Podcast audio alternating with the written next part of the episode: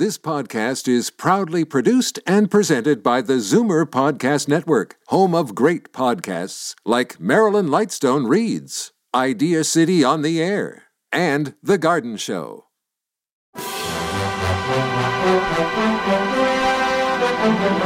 It's Zoomer Radio's Theater of the Mind with Frank Proctor. Open your mind as we fill your head with amazing thrills, chills, and laughs. Theater of the Mind. The best love programs from radio's golden age.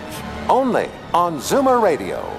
Now, here is your master storyteller, Frank Proctor. Well, thank you, and welcome to the show. And I want to thank my good friend Ken McGarvey for sending me a terrific true story of the 1967 experience of a young 12 year old lad in Kingston, Ontario.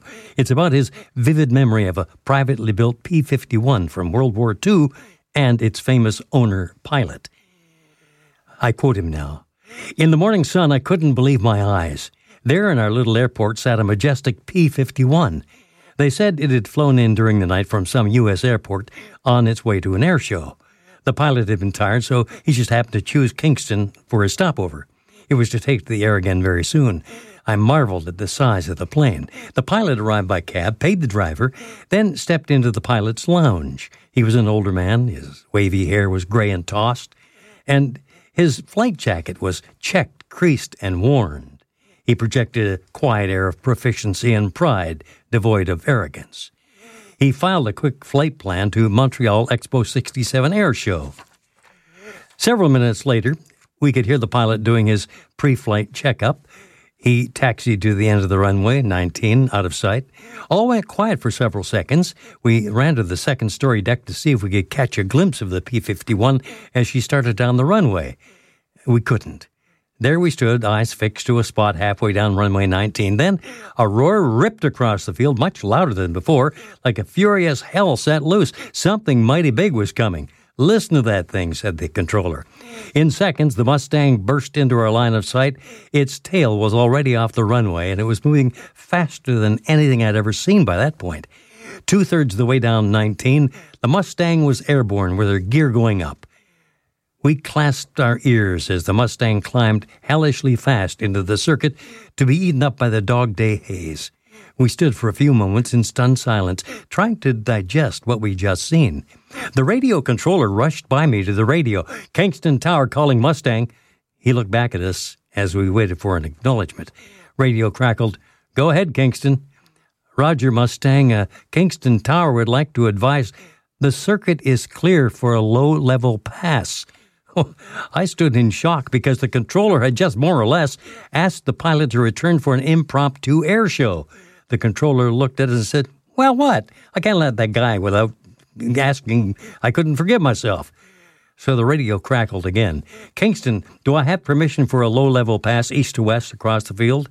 Roger Mustang, the circuit is clear for an east to west pass. Roger Kingston, I'm coming out of 3,000 feet. Stand by. The burnished bird blasted across the eastern margin of the field, and about 500 miles per hour and 150 yards from where we stood, she passed with the old pilot saluting. Imagine a salute. Well, the America that I know when I was a kid will return one day. I know it will. Until that time, I'll just send off this story. Call it a loving reciprocal salute to a country especially that old American pilot, the late Jimmy Stewart, actor, real World War II hero, commander of the U.S. Army Air Force Bomber Wing stationed in England, and the United States Air Force Reserve Brigadier General, who wove a wonderfully fantastic memory for a young Canadian boy that's lasted a lifetime. And now that same Jimmy Stewart stars in The Six Shooter.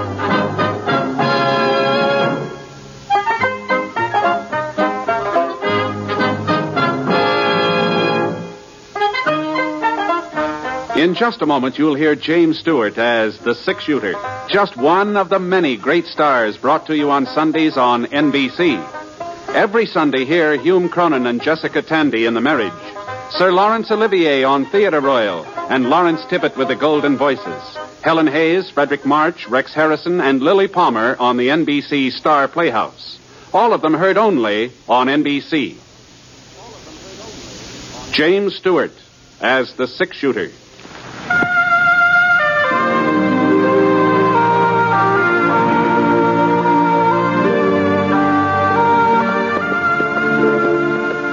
The man in the saddle is angular and long legged.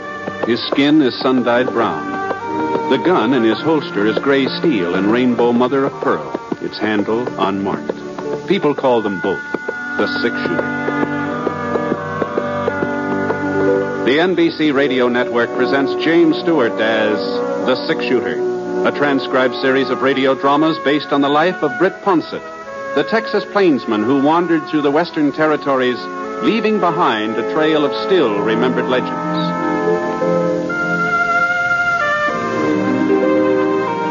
Now, in just a moment, immediately following this important announcement, you will hear Act One of The Six Shooter. A lot of vacations start as a daydream and end as a daydream for lack of money. That need not happen to you. You can have extra money when you need it. Simply join the payroll savings plan for buying United States savings bonds. When your bonds mature, you'll get back $4 for every $3 you invest. And there's your extra money, your vacation, both guaranteed. Ask your employer about buying United States savings bonds through the payroll savings plan, and then join. Now, Act One of The Six Shooter, starring James Stewart.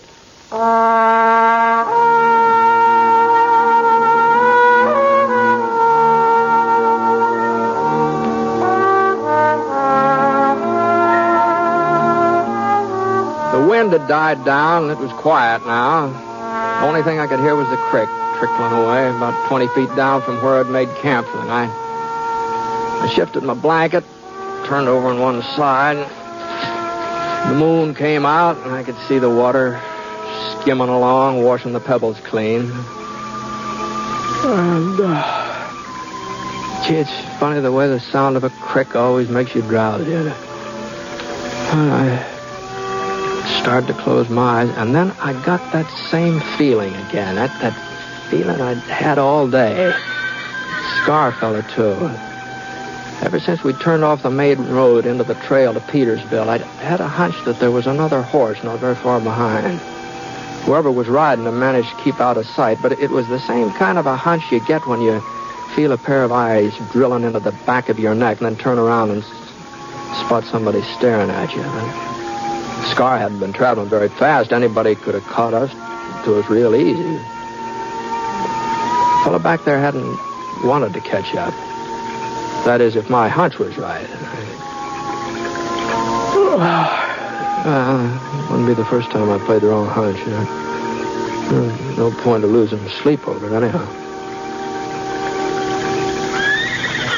It was Scar that woke me up. I could see a shadow over by my pile of grub, and not more than six, eight feet away. I inched my hand from under the blanket, and I got a grip on my gun. Are you looking for something, mister? Now, now. Hold on. Oh, just a minute. Hold on now. There. That's better.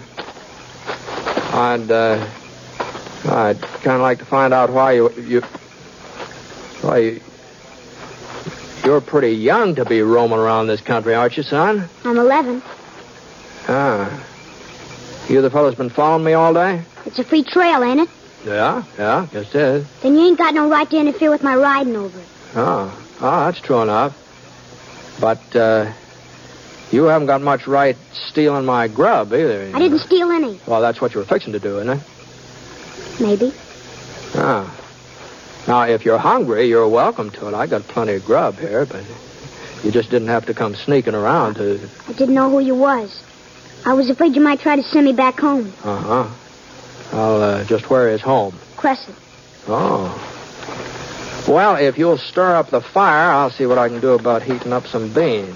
How's that sound? I'd. I'd appreciate it. Good. All right. All right. Hand me that pan over there, will you? There we are. You won't tell nobody you ran into me, will you, mister? You won't tell them you seen me. Well, I, I, uh... You're not taking me back to Crescent. No matter what happens, I'm not going back there. You understand that? Now, now, take it easy now. You're, you're not the first boy to run away from home. Far from it. Most of them hike off when they're about your age, and, but they don't usually miss more than one meal before they turn back. At least I didn't. What happened? Your dad give you a whipping? No, sir. My pop wouldn't hurt me either. He's a fine man. The finest man that ever lived. Sure, yeah. Uh, well, here's your Baines. I'm heading for Petersville to find my father. He told me when I was big enough I could join up with him. Well, big enough now, ain't I? Hmm, yeah, yeah. Real good-sized boy for 11, say that much. Uh, how, uh, how come you haven't been staying with your dad? He moves around a lot. Oh, I see. So I've been living with Aunt Aggie ever since Ma died. But it's not the same as being with your own pa. No, no, I guess it isn't. And I made up my mind. As soon as I found out where he was, I was going to him. Mm-hmm. Uh, you sure your dad's in Petersville? Aunt Aggie got a letter from here last Monday. I heard her talking to Uncle Ray about it and heard him mention Pa's name. He sounded kind of worried, like something had happened to him. Uh-huh. Then when they saw me, they shut up. You reckon Pa's sick? You reckon that's what they were talking about? Oh, I don't know, son. It could be that. I asked them what was in the letter, but they wouldn't tell me. Now I'm going to find out for myself. Well, seeing how I'm heading for Petersville, too, I guess there's no reason why we shouldn't ride along together. And if we're going to be traveling companions, we ought to introduce ourselves, don't you think? My name's Larkin, Rink Larkin. Oh, pleased to meet you, Rank. I'm Britt Ponsett. Britt Ponsett? That's right. Fellow they call a six-shooter? Gee whiz, Mr. Ponsett, I, I didn't mean to talk back to you the way I did. If, if I'd known who you was... Say, say, would you mind showing me your gun? Heard folks talk about that gun of yours ever since I was a kid. Yeah, sure. Here, oh, catch. boy. Ain't near as heavy as it looks. Yeah? But you, uh, you know about guns, Rank? Some. Want to see me give it a twirl? Sure, let's see. Uh, well, hey, that's fine. Whoop. Whoop, whoop, whoop. Of course, it ain't the way you do it, though. Here, Mr. Ponsett. Thanks for showing it to me. Sure. Well, I guess we still got a couple hours before sunup. Why don't you bring your horse over here by the fire? Maybe we can get some shut-eye. Good idea. Oh, Mr. Ponsett. Yeah? Um, I'm right pleased I bumped into you tonight. So am I, Rank. So am I.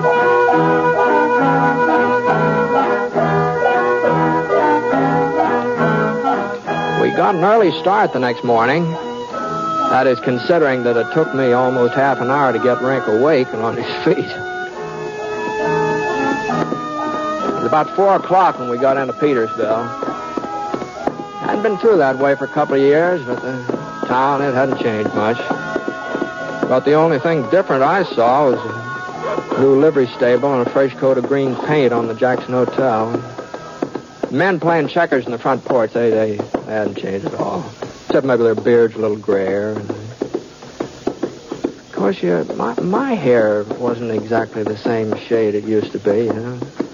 But that was from being out in the sun so much. At least that's how I figured.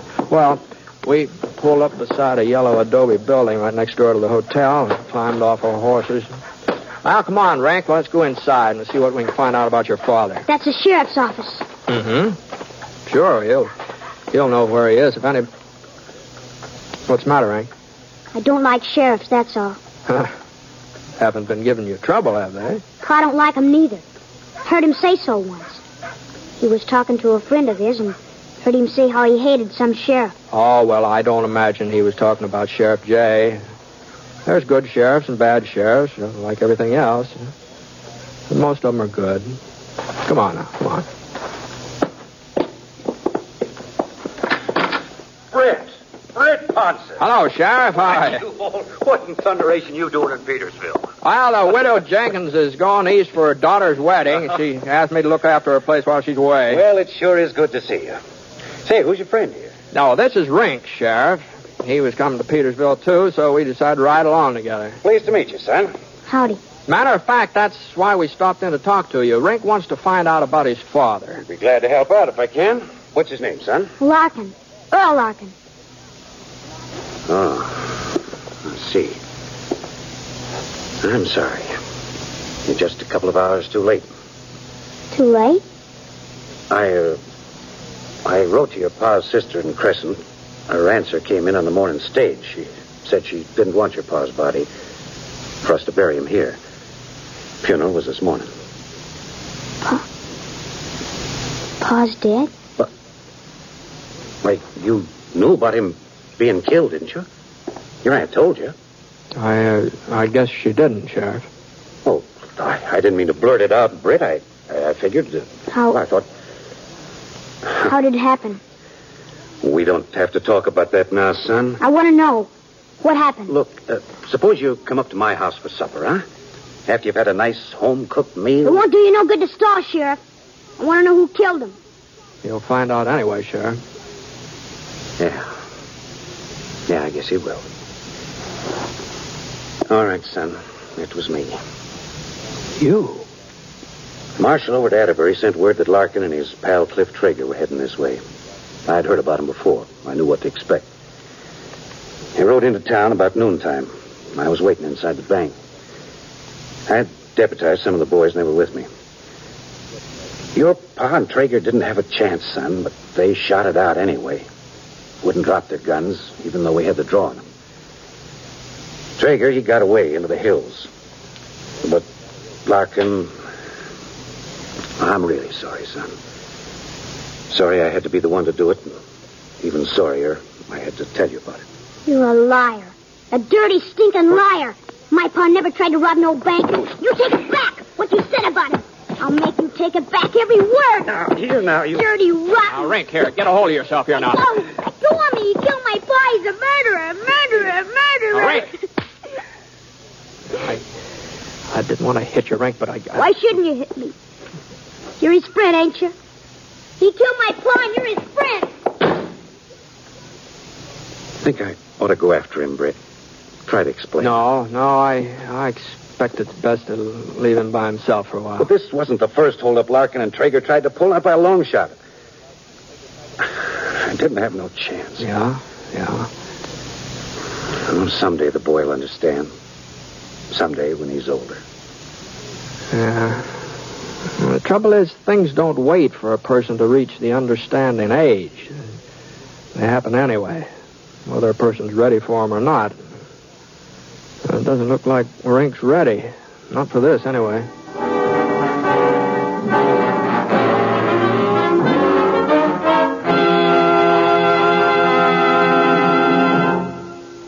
We'll return to James Stewart as the six shooter in just a moment. Monday night brings magnificent musical programs to the NBC radio network. It's an evening designed for restful relaxation.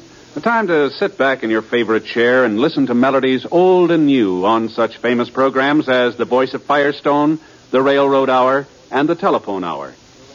The Voice of Firestone continues to enchant radio audiences from coast to coast, and the program is now in its 25th year. Also on Monday evenings, enjoy the operettas presented on the Railroad Hour. Gordon MacRae is your Railroad Hour host, and each week he is joined by a charming guest artist in the stellar productions of this fine show. You'll also want to hear the Telephone Hour every week as it presents the music of Donald Voorhees and the Bell Symphonic Orchestra and Chorus, as well as superb guest soloists. Listen Monday evenings on the NBC Radio Network.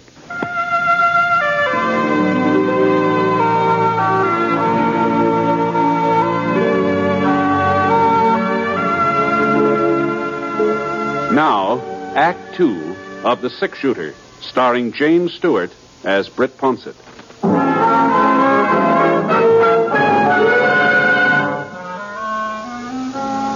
After I made sure of a room for the night, I started out looking for Rink. I had a hunch I wouldn't have a hard time finding him. There was only one cemetery in Petersville, sloping hill west of town. Pines all around it and soft green ferns mixed in between the trees. Rink was there, sitting on his haunches uh, right beside a mound of fresh earth. He wasn't crying, but his cheeks were streaked with wet dust where the tears had been. Oh, Rank. Say, uh, if these things were your pa's, I thought maybe you might like to have them here. You, uh, want some supper? I'm not hungry. Yeah, well. You believe what the sheriff said, don't you? You believe he was right to kill Pa. Well, I wasn't there. I, I, I didn't see how it happened. But you're on his side anyway. Well, people don't have sides, Rank, not on a thing like this. I do. I'm on Pa's side. He was a good man. Never did anybody harm, never. No matter what that lying sheriff says. Well, maybe you saw your dad different from other folks. And that doesn't mean you're wrong. Maybe with you, he was different. I want to make it up for him, Mr. Punson. I'm going to get even with that sheriff. I will, so help me.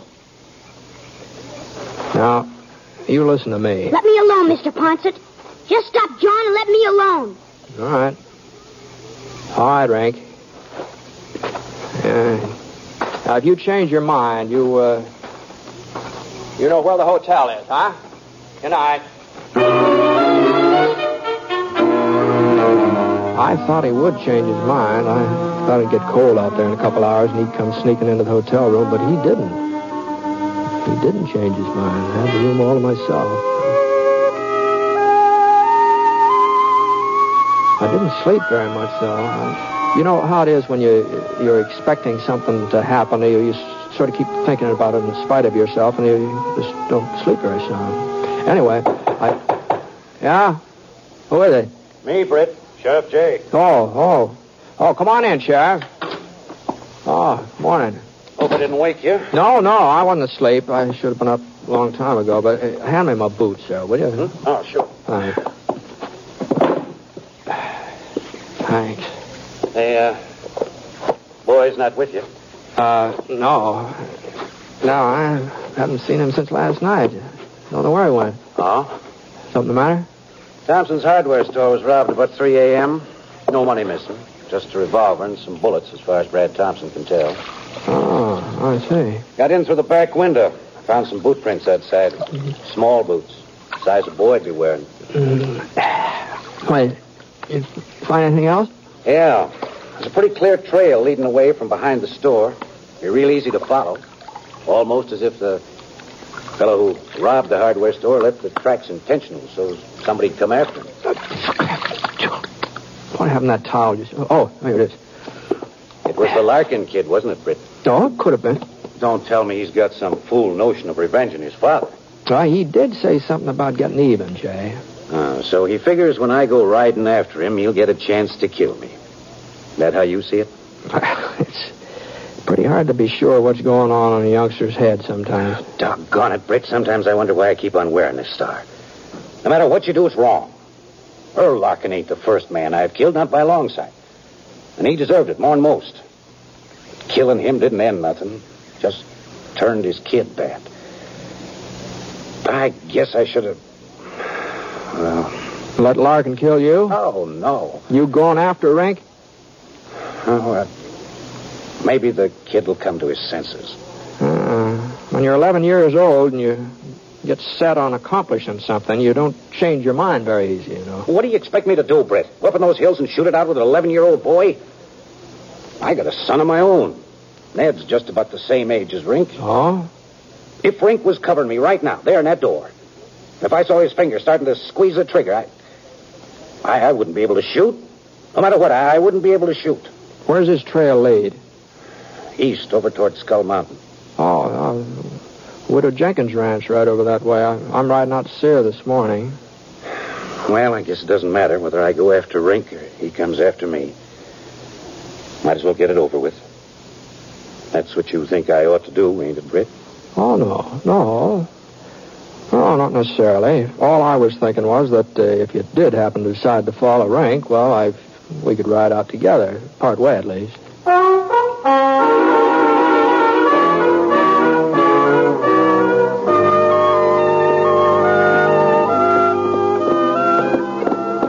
getting pretty close to Black Canyon, are we? Yeah. Yeah, it's only about half a mile. Yeah. Ah, if somebody wanted to set up an ambush, that canyon would be a good place, wouldn't it? Yeah. Well, here's the turnoff to the Jenkins Ranch. Huh? Oh, oh yes, yeah. Uh, That's right. Well,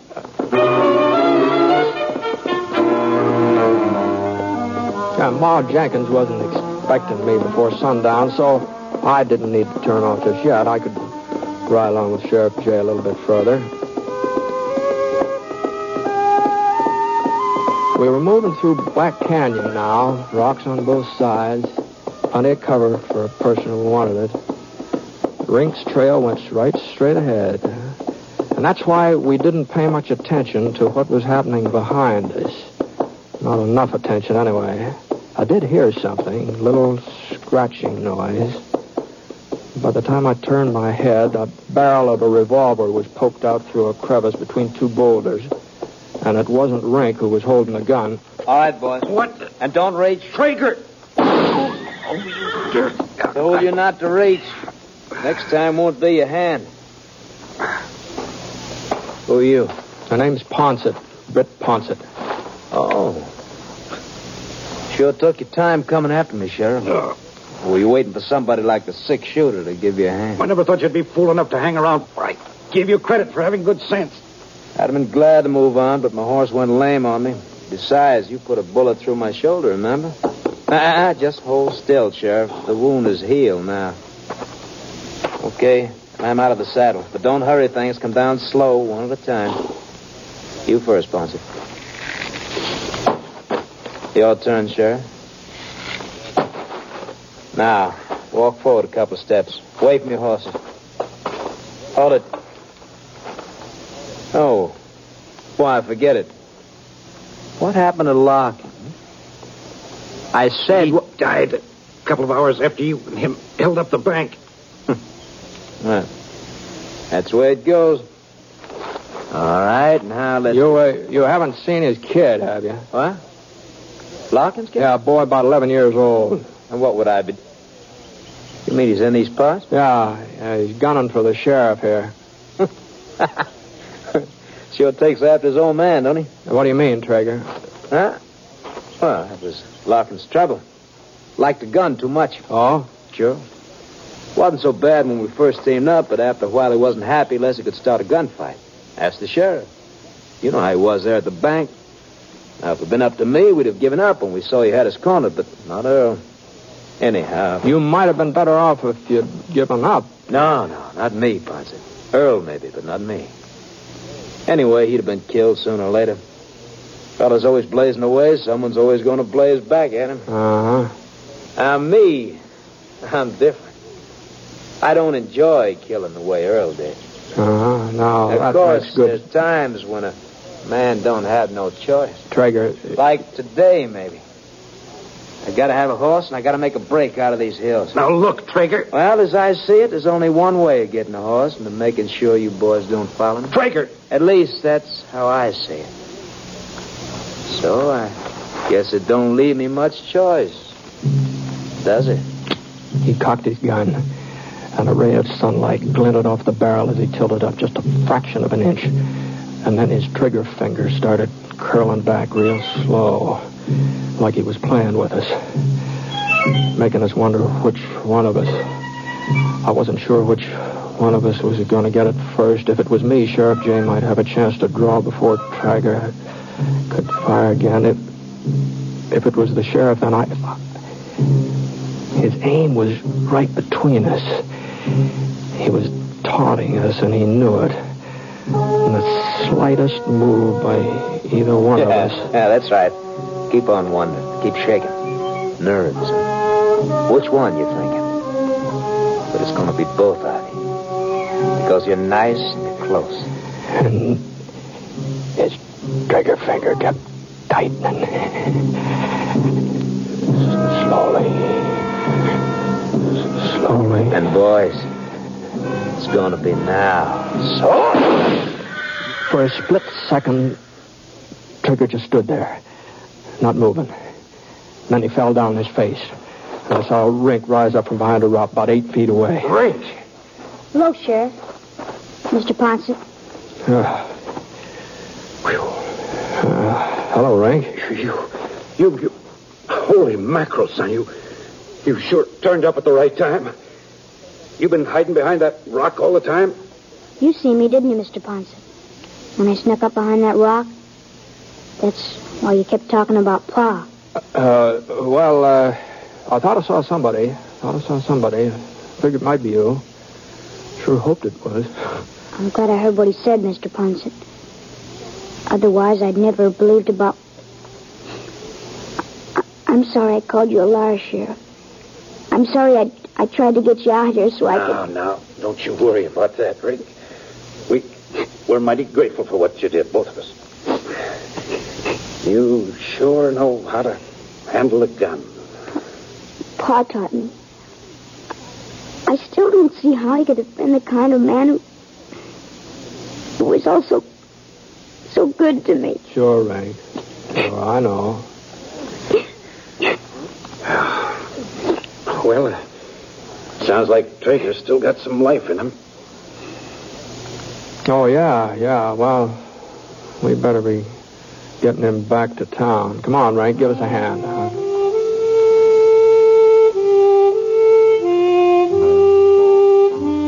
Well, since I was going to be alone on the Jenkins place while Maul Jenkins went east, there didn't seem to be any good reason why Rink couldn't stay along there for a while, too.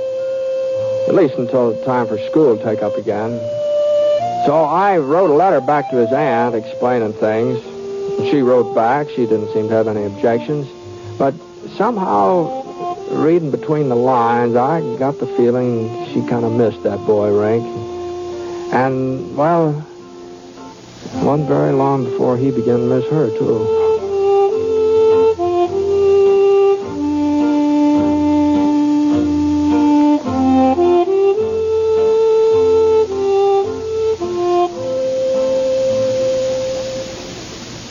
One of the finest things you can do is support your local community chest or United Fund.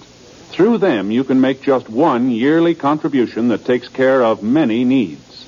Since only one campaign is staged, much time and effort are saved. Your money is collected and administered honestly and efficiently. So give generously to your community chest or your local United Fund.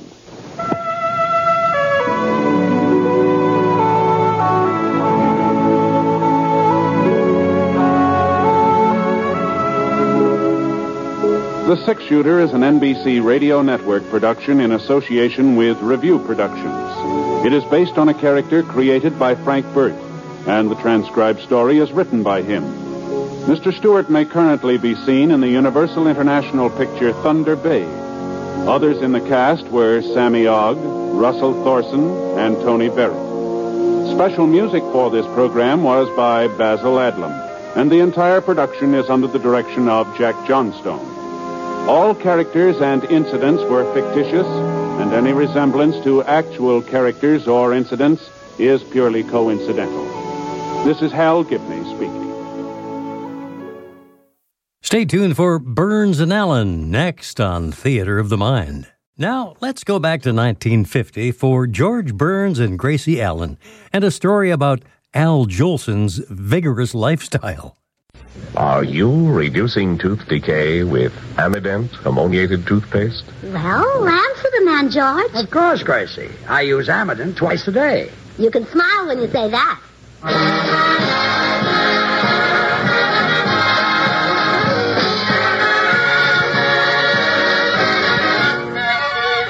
Yes, it's the Ammident Show, transcribed in Hollywood and starring George Burns and Gracie Allen.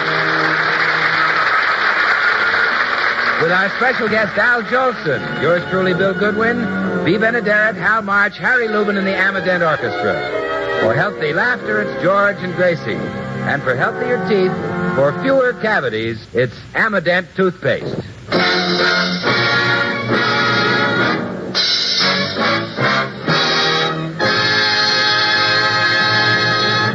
Well, today at the Brown Derby, I had lunch with George Burns and Al Jolson. Now, most guys would be very nervous in such big league company, but not Burns and Jolson. They took me right in stride. anyway, before Jolson arrived, George was telling me some anecdotes about him. I'll say this for Jolson, Bill. He's the greatest entertainer in show business. And it's not and it's not just my opinion. No? No. It's also Jolson's.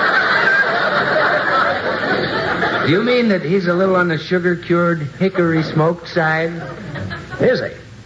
There's a thousand articles written about that guy every day.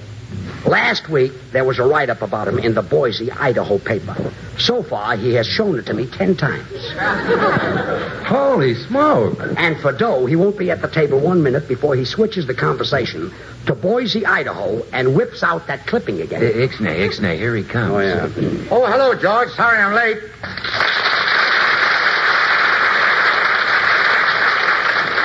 Sit down, Al. You know Bill Goodwin. Well, of course. Bill's in my picture. Jolson sings again. How are you, Bill? Fine, Al. That's good. Speaking of Boise, Idaho. Did I tell you? I've got a clipping here. Al, nobody was speaking of Boise, Idaho. Bill, look, at my age, who's got time to make continuity? I'm no youngster anymore. I'm I'm almost as old as George. Burns or Washington?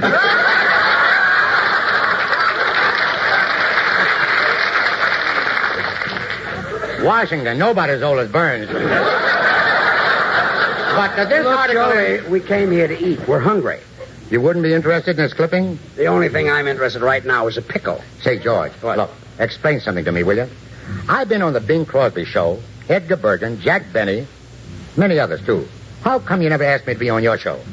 Don't you like me? I love you. But who can afford your price? Look, I don't have any price. I do these things because I like to. For example, when I'm on the Crosby show, Bing just gives me whatever loose change he happens to have in his pocket. Now, the last time I was on it, it came to $18,000. Oh, that's better than laying off. Sure. Wow, imagine having 18000 in his pocket. I thought Bing was naturally bow-legged. I'll tell you what, George. We're such good friends. I'll be on your program. Won't cost you a penny. I'll do it for Ammident. That's wonderful. How many tubes? Two. I want the company. The company? Wow. You expect George to give you the business? No. That's what I'm giving him. Sorry, Al, no deal. Now let's eat. Oh, wait waiter. Waiter.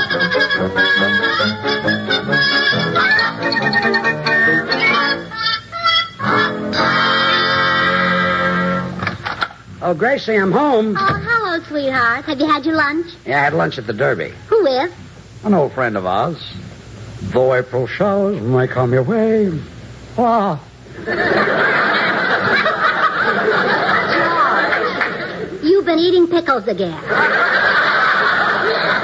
I'm imitating the feller I had lunch with. They bring the flowers. Let bloom in my home. What does he do for a living? Sings. He makes a living singing like that? Yes. And when it's raining, I have no regret. Oh, oh, now I know who it is. Sure. Carmen Lombardo. Gracie, I'm doing Al Jolson. Oh. I had lunch with him, and you know me.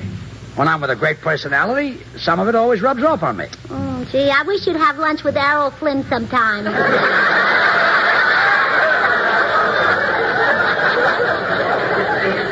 You mean I'm not romantic enough? well, it would be fun to be kissed now and then. Gracie, I just got through kissing you. When? New Year's Eve. But this is the first of February. Okay, I'll kiss you again. There. How's that? Uh, have lunch with Errol Flynn, I know, I know. What have you been doing today? Oh, sit down and relax, and I'll tell you all about it. Now, here's your pipe. I filled it for you. Well, thanks. Now, let me give you a light. there. Well, for Pete's sake. what did you fill this pipe with? The bow off my hat. The bow off your hat? Well, you told me you smoked velvet. Here, throw it out. Don't you like it? No, I'm switching to Blue Serge. Come in. Hello, Gracie. Hello, John. Oh, hiya, Hello, Blanche. Say, Gracie, I've got an awful lot of sewing and mending to do. Could I borrow your singer? Certainly. Go with it, George. She means your sewing machine. Oh, oh, George isn't that kind of a singer. He isn't the other kind either. I heard that. I heard that. Excuse me, girls. Sam the tailor at your service. Hello, Sam. I'm returning the suit I pressed for you, Mr. Boynes. Thanks, Sam. Tell me, who made that suit for you? One of your radio writers? Why? It's funny. Listen, this suit was made by Hart, Schaffner, and Marx. And they've been making suits for a hundred years. You should be proud to have the first one. Look, Sam. With a suit like this in the house, the moths must be eating out. Sam, will you do me a favor? I'll be delightful. Just press the suit and stop pressing with the jokes. Okay, Daddy boy. Daddy boy. Toodle-doodle. Toodle-doo, Sam. Good dog. Better remember that Morse gag. I might be able to use it next week. Say, George, I was just telling Blanche about you having lunch with Al Jolson today. You know, she's a great fan of his. Well, I'll say I am. He's quite a guy, Blanche. I've never seen such drive and energy in my life. He must be a human dynaflone. You mean Mo. No, Al. Who's Mo? Mo is Al's brother. Oh, hmm. I'm going into the den. I'll see you girls later. I gotta lie down. Gee, Blanche, I wish George had some of Jolson's pep and vitality. Where do you suppose Jolson gets it, Gracie? Oh, I wish I knew. Well, he's certainly married to a young wife. Say, maybe that's what does it. Having a very young and beautiful wife. No, that hasn't helped George. Blanche, know Jolson personally. I'll go see him and find out the secret of his vitality.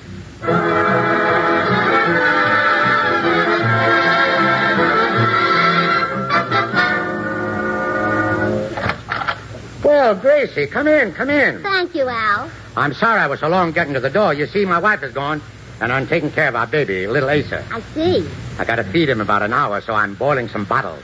Well, won't they be hard to digest?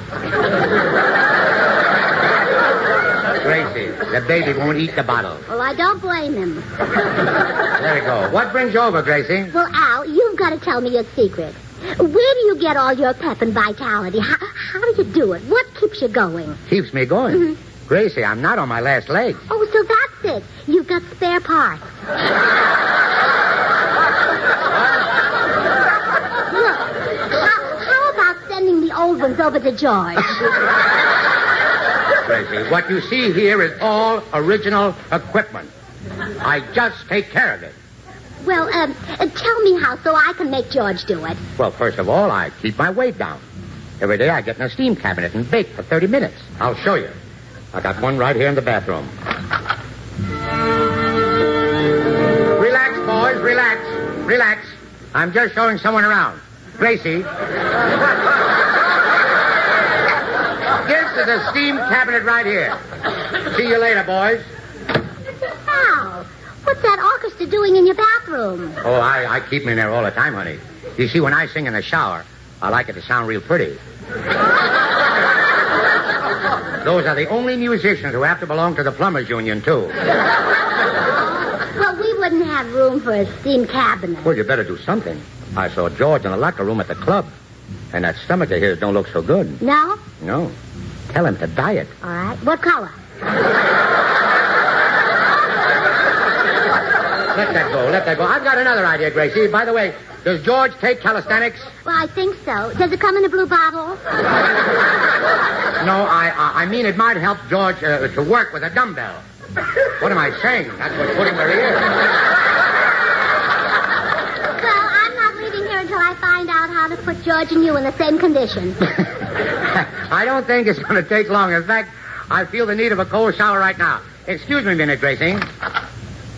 Boys, turn on the cold water and give me a downbeat. Yesterday I heard a lover sigh. Goodbye, oh me, oh my. Seven times he got aboard his train. And seven times he hurried back to kiss his love again and tell her, tut tut tootsie goodbye. Tut tut tootsie don't cry. that choo-choo train that takes me away from you. No words can tell how sad it makes me. Kiss me to the end and do it over again. Watch for the mail. I'll never fail. If you don't get a letter, then you'll know I'm in jail. Don't cry, Tootie, don't cry. Goodbye, Tootsie, goodbye.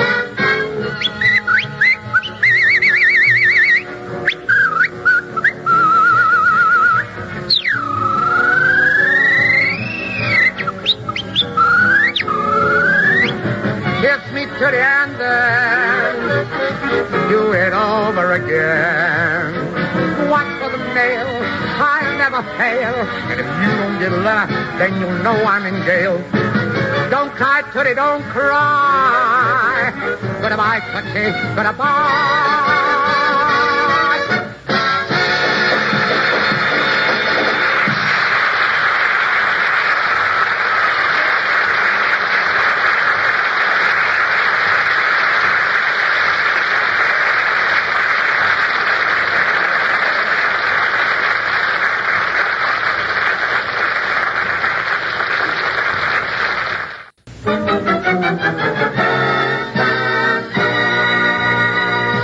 George has just received an urgent phone call from Al Jolson asking him to come to the recording studio where Al is cutting some records. Oh, George, I'm glad you rushed right over. I want to talk to you. What is it, Al? Well, you know I wanted $10,000 to be on your program. Yeah. Get Gracie out of my house, and I'll do it for nothing. Gracie's at your house? Yeah, she's been all afternoon asking me a million questions about my vitality. She said, Jolie, you never get any older. Well, you don't. I got news for you. Today I did.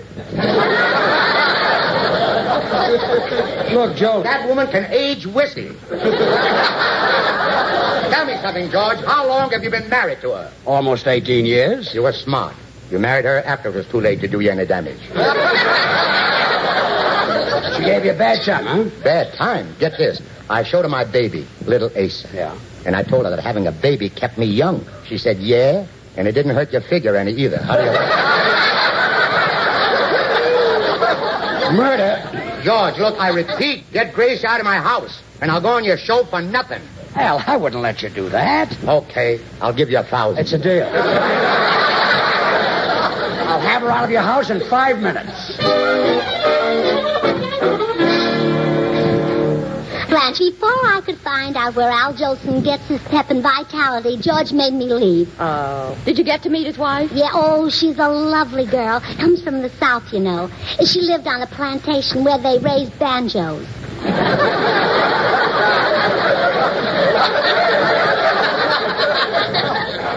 Raised them? Yeah, she told me how she used to love to sit on the veranda while the hired hands picked their banjos. Uh, yeah.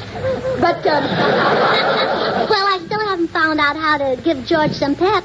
well, maybe you don't give him enough fresh vegetables like uh, spinach and carrots. Oh, carrots are overrated, Blanche. You know that stuff about carrots helping you see in the dark? Yeah. Oh, don't believe it. The time my flashlight burned out, I tried to use a carrot and I couldn't.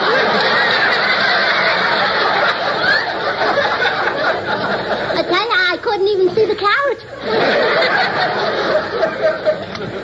Hello, dear. Oh, hello, Gracie. Oh, hello, Harry. You're late, Harry. Yeah, well, I stopped off at the May Company. I finally exchanged that shawl for your mother. Well, it's none of my business, but that certainly is a silly trade.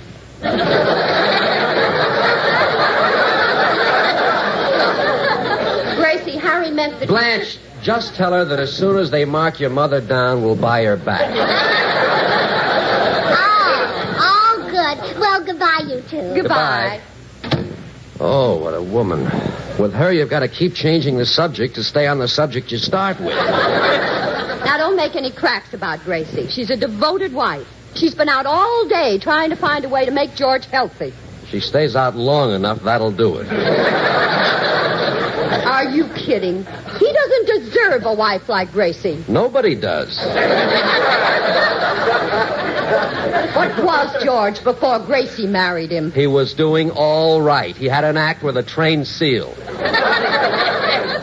Well, believe me, she married the wrong half of the act.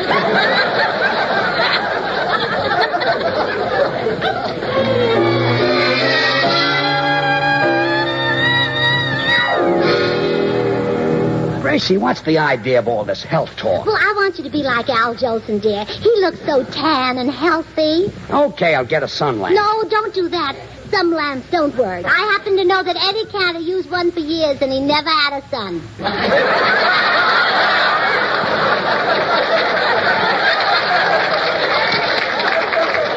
Jolson is healthy because he likes to exercise and I don't. Well, exercise has certainly helped my Uncle Fred.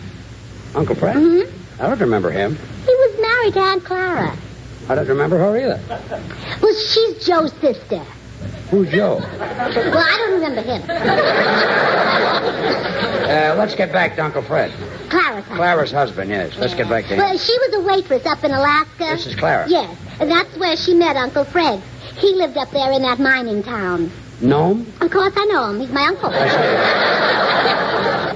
Come in.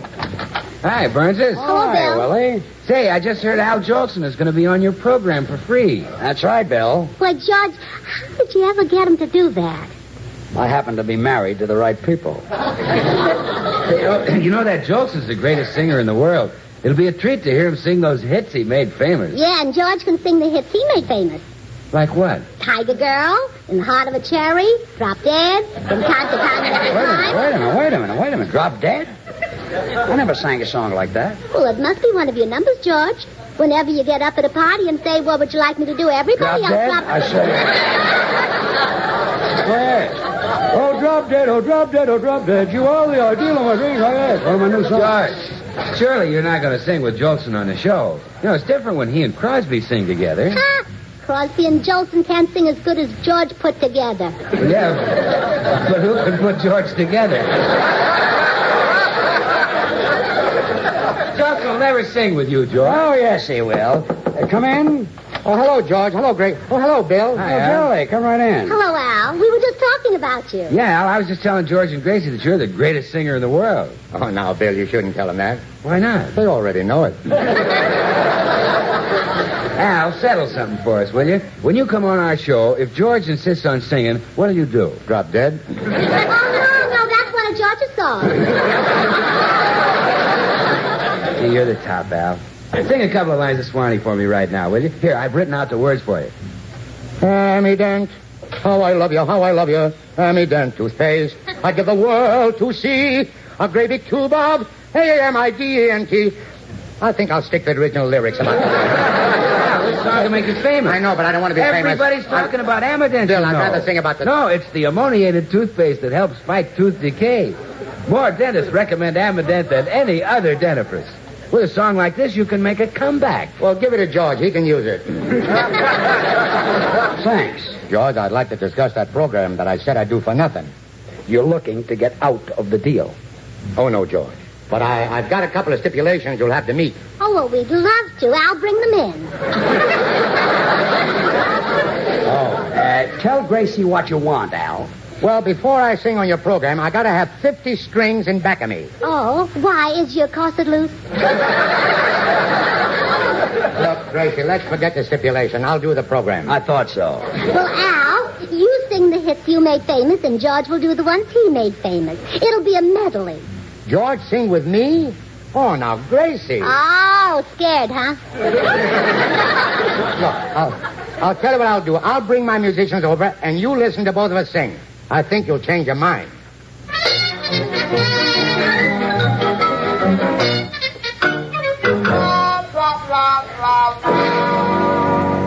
Okay, Gracie, the boys are all set up. Now you'll see why George and I shouldn't sing together. Hit it, boys, hit it.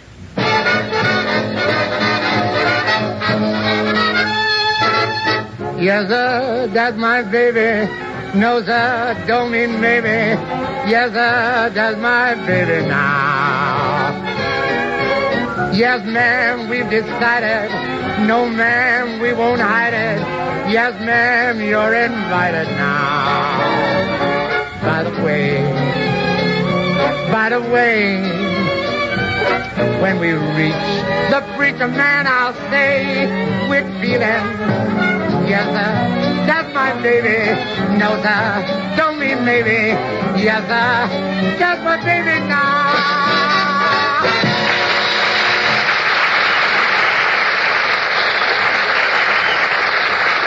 Okay. Okay, George, the orchestra is yours. I don't need any help. I'll play for myself. From time to time, whenever client blessings come from above, name to others' fame, while others are looking low. That's enough, Sugar Throat.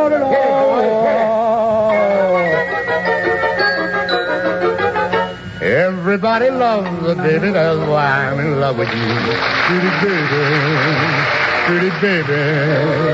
And I'd like to be your sister, brother, dad, and mother too.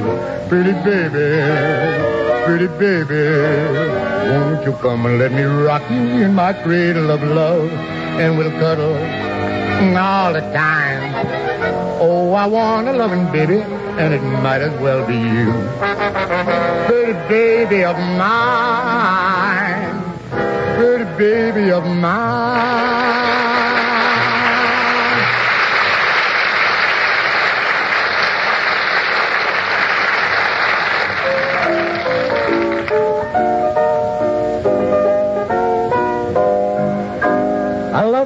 Call you Rosy, but roses fade away. Roses die when the winter time appears. Hit it, boy, hit it, hit it. Baby face, you've got the cutest. Oh, you got a baby face. There's not another one could take your place. Oh, baby face. My poor heart is jumping. You're sure something. Oh, baby face. I'm up in heaven when I'm in your fond embrace. It's like a breath of spring when Jolie sings about your baby face.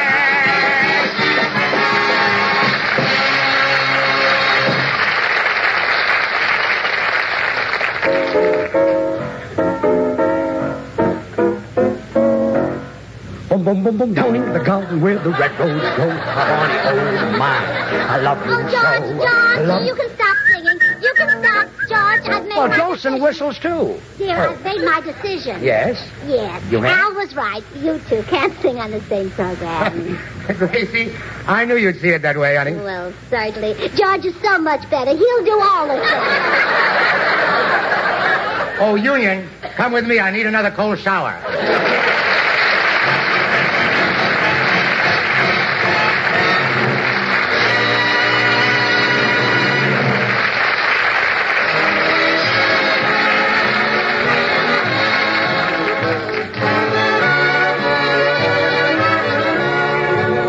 Gracie will return in just a moment. Join us again next Wednesday when we'll all be back. George Burns, Gracie Allen, Harry Lubin and the Ammident Orchestra, and yours truly, Bill Goodwin. Brought to you by the makers of Ammident, the ammoniated toothpaste and tooth powder.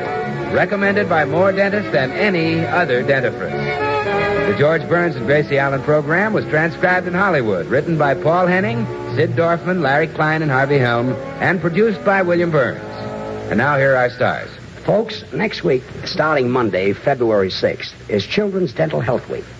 A time for all of us to think about the damage that dental diseases are causing in the teeth of our American children. It's an important subject. That's true, George. There are over 284 million cavities in the teeth of American youngsters right now. Well, uh, what can their mothers and fathers do to help, Bill? Gracie, here are some rules the dental health authorities are suggesting. First, and most important, have children undergo a regular periodic dental examination. Second, brush teeth after breakfast and before retiring at night. Third, eat plenty of meat, eggs, butter, cheese, fresh fruits, and green vegetables, and drink plenty of milk. Fourth, use an ammoniated dentifrice. Well, I know every mother listening will want to impress those rules upon her family during Children's Dental Health Week, Bill. And every week, all year long. Good night, folks.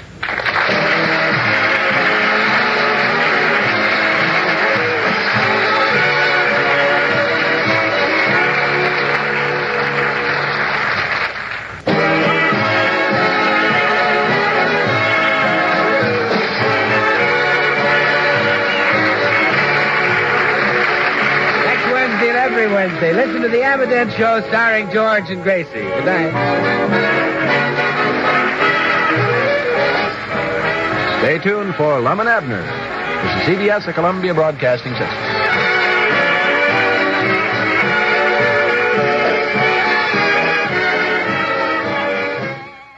Well, thank you for listening. Tomorrow night, it's Broadway is My Beat, followed by The Red Skelton Show.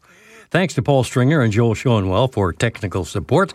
The executive producer for Theater of the Mind is Moses Znaimer. I'm Frank Proctor.